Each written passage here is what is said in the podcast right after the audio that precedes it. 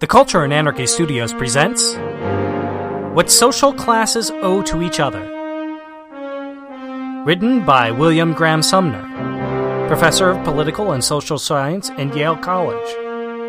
Read by Morgan A. Brown.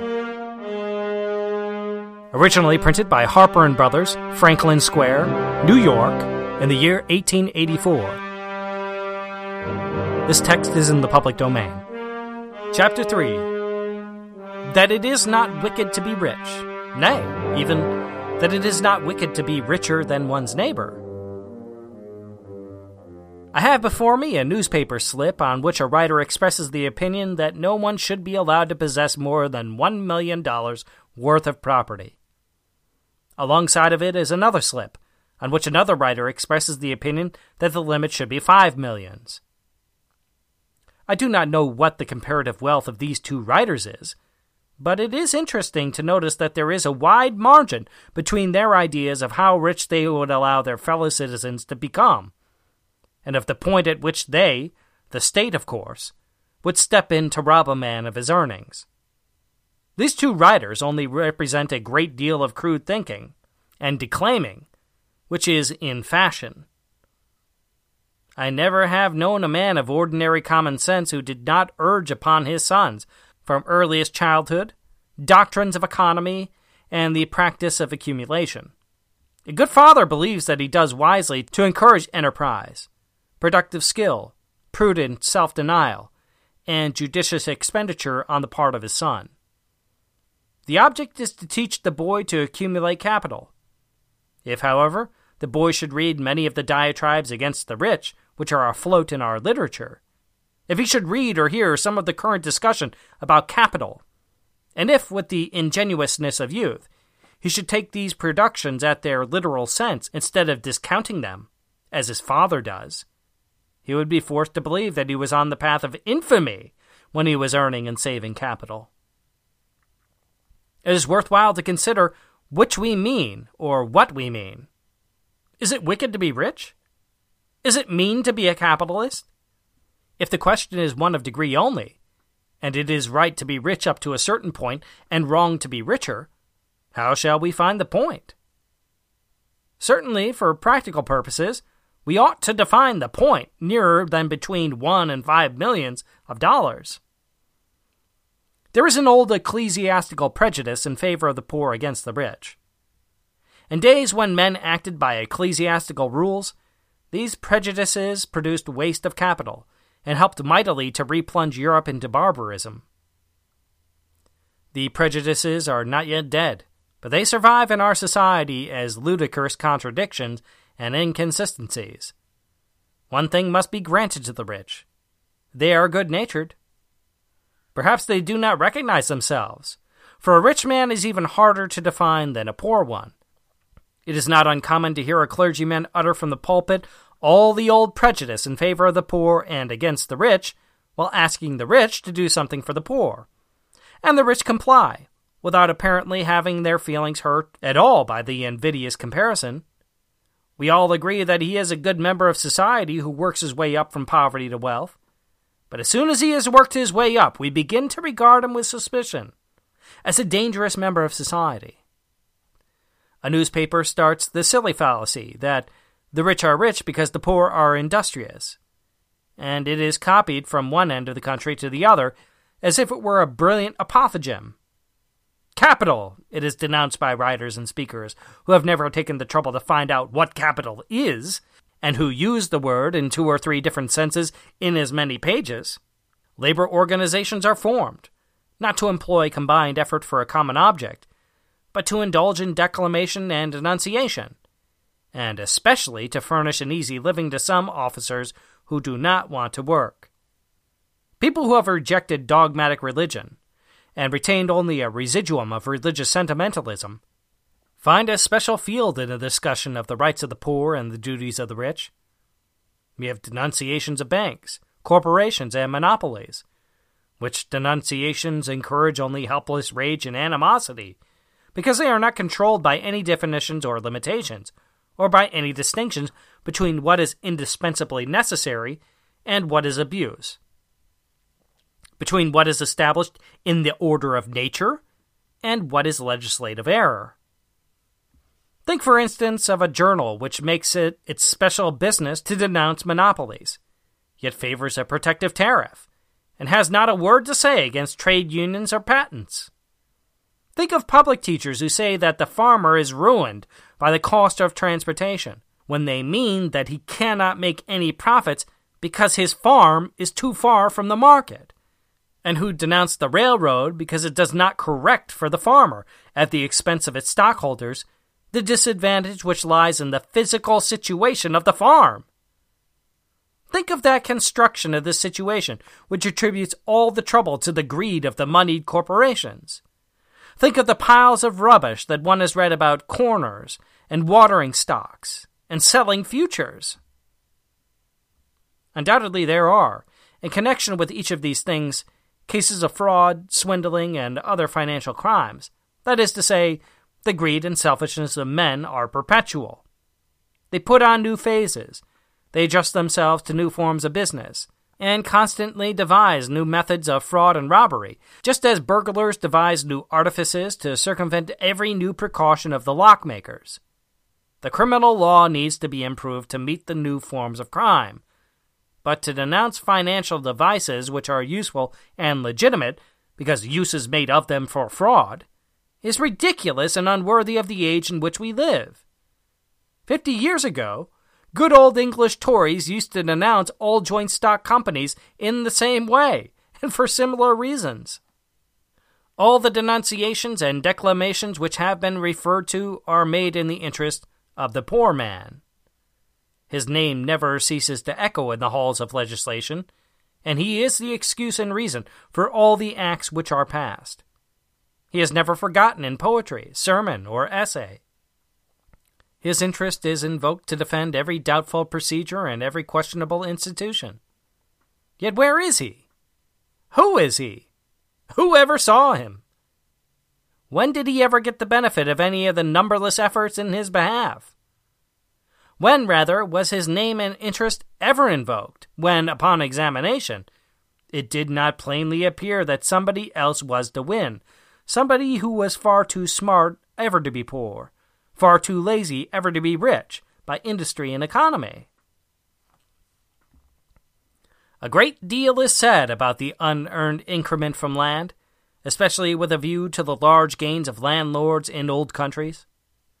The unearned increment from land has indeed made the position of an English landowner for the past 200 years the most fortunate that any class of mortals has ever enjoyed, but the present moment, when the rent of agricultural land in England is declining under the competition of American land, is not well chosen for attacking the old advantage.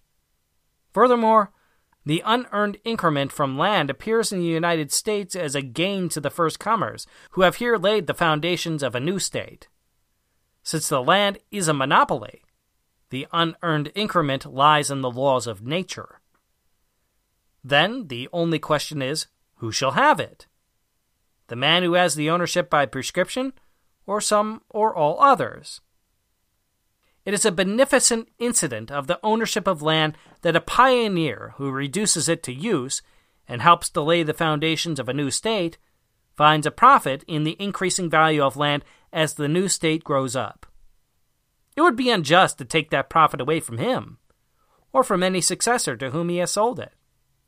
Moreover, there is an unearned increment on capital and on labor, due to the presence, around the capitalist and the laborer, of a great, industrious, and prosperous society. A tax on land and a succession or probate duty on capital might be perfectly justified by these facts. Unquestionably, capital accumulates with a rapidity which follows in some high series the security, good government, peaceful order of the state in which it is employed, and if the state steps in on the death of the holder to claim a share of the inheritance, such a claim may be fully justified. The laborer likewise gains by carrying on his labor in a strong, highly civilized, and well governed state far more than he could gain with equal industry on the frontier or in the midst of anarchy. He gains greater remuneration for his services and he also shares in the enjoyment of all that accumulated capital of a wealthy community which is public or semi public in its nature. It is often said that the earth belongs to the race, as if raw land was a boon or gift. Raw land is only a chance to prosecute the struggle for existence, and the man who tries to earn a living by the subjugation of raw land makes that attempt under the most unfavorable conditions for land can be brought into use only by great hardship and exertion. The boon or gift would be to get some land after somebody else had made it fit for use. Anyone in the world today can have raw land by going to it, but there are millions who would regard it simply as transportation for life if they were forced to go and live on new land and get their living out of it. Private ownership of land is only division of labor. If it is true in any sense that we all own the soil in common, the best use we can make of our undivided interests is to vest them all gratuitously, just as we now do. And any who will assume the function of directly treating the soil, while the rest of us take other shares in the social organization.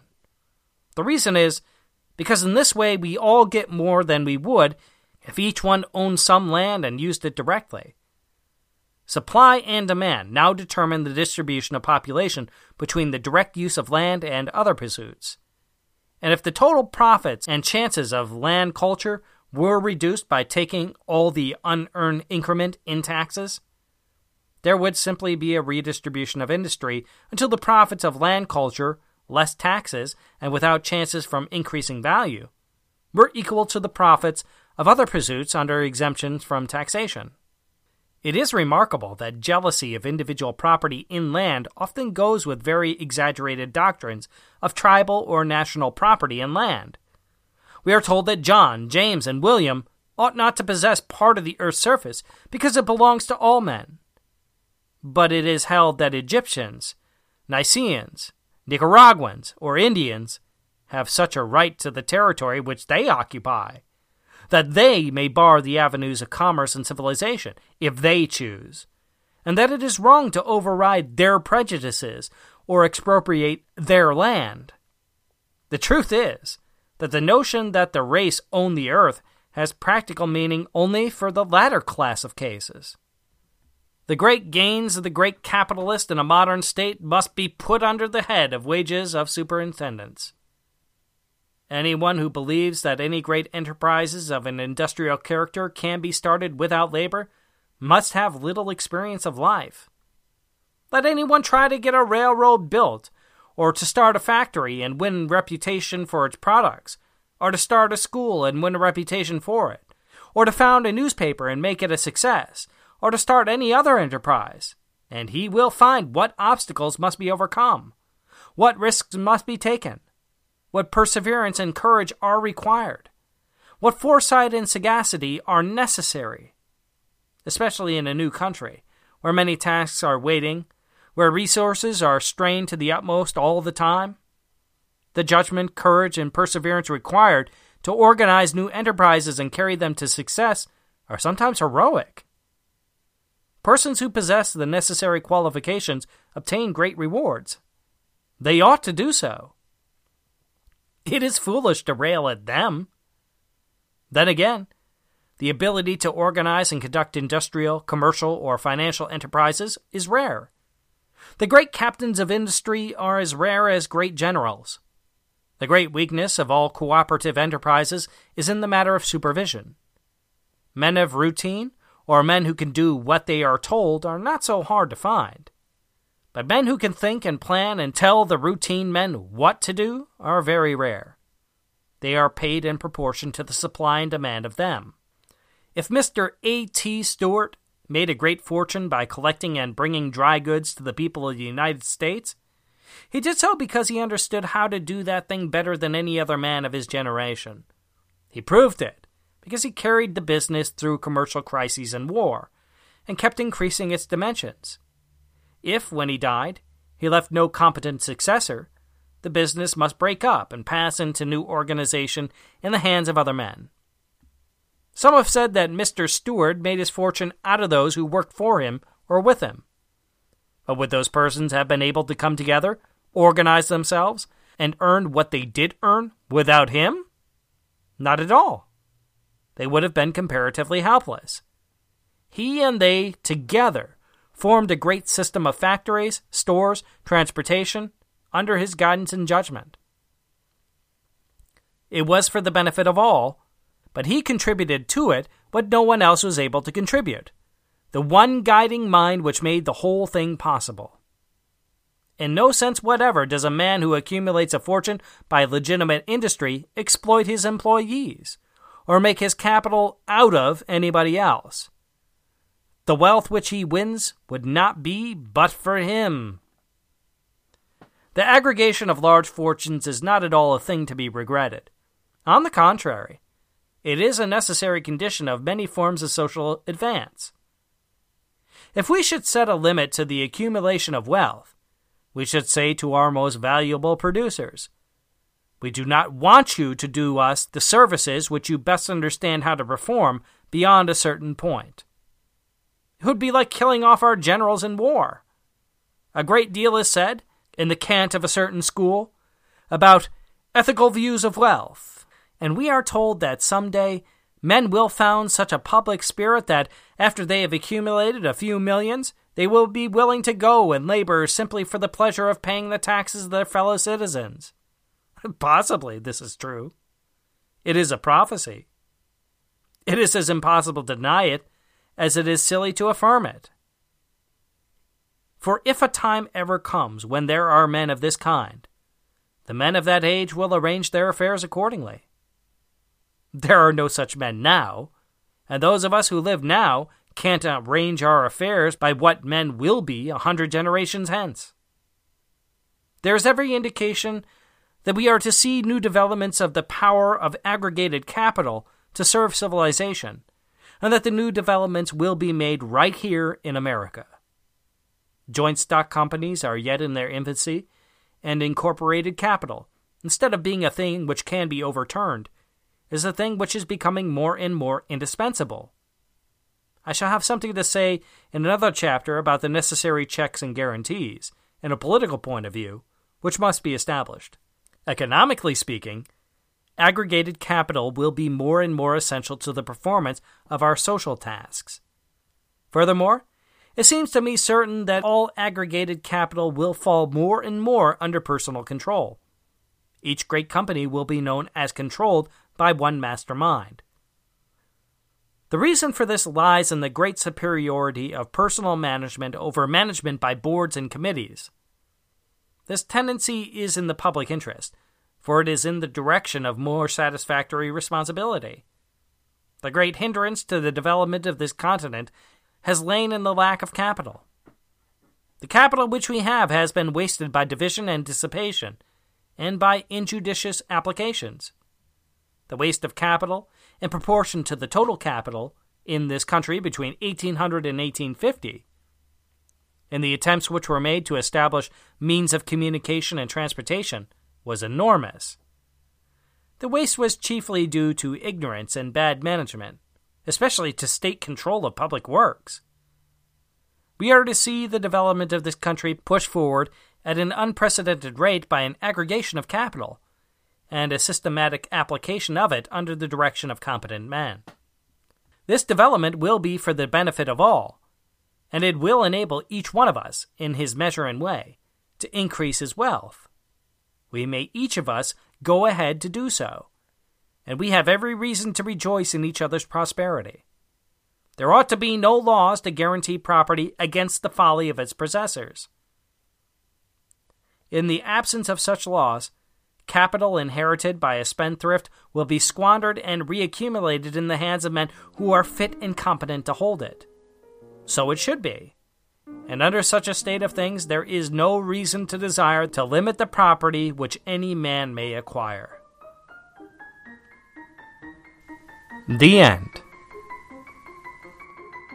This concludes our reading of What Social Classes Owe to Each Other by William Graham Sumner originally printed by Harper and Brothers, Franklin Square, New York, in the year 1884. This text is in the public domain. featuring the music of Franz Liszt from Hungarian Rhapsody No. 2, arrangement for orchestra, played by the U.S. Navy Band. This recording is protected by a Creative Commons License 3.0 and is in the public domain, courtesy of musopen.org. Also from Hungarian Rhapsody No. 4 in E flat major, played by Vadim Chaimovich. This recording is protected by a Creative Commons License 3.0 and is in the public domain, courtesy of musopen.org. We at the Culture and Anarchy Studios hope that you have enjoyed this audiobook.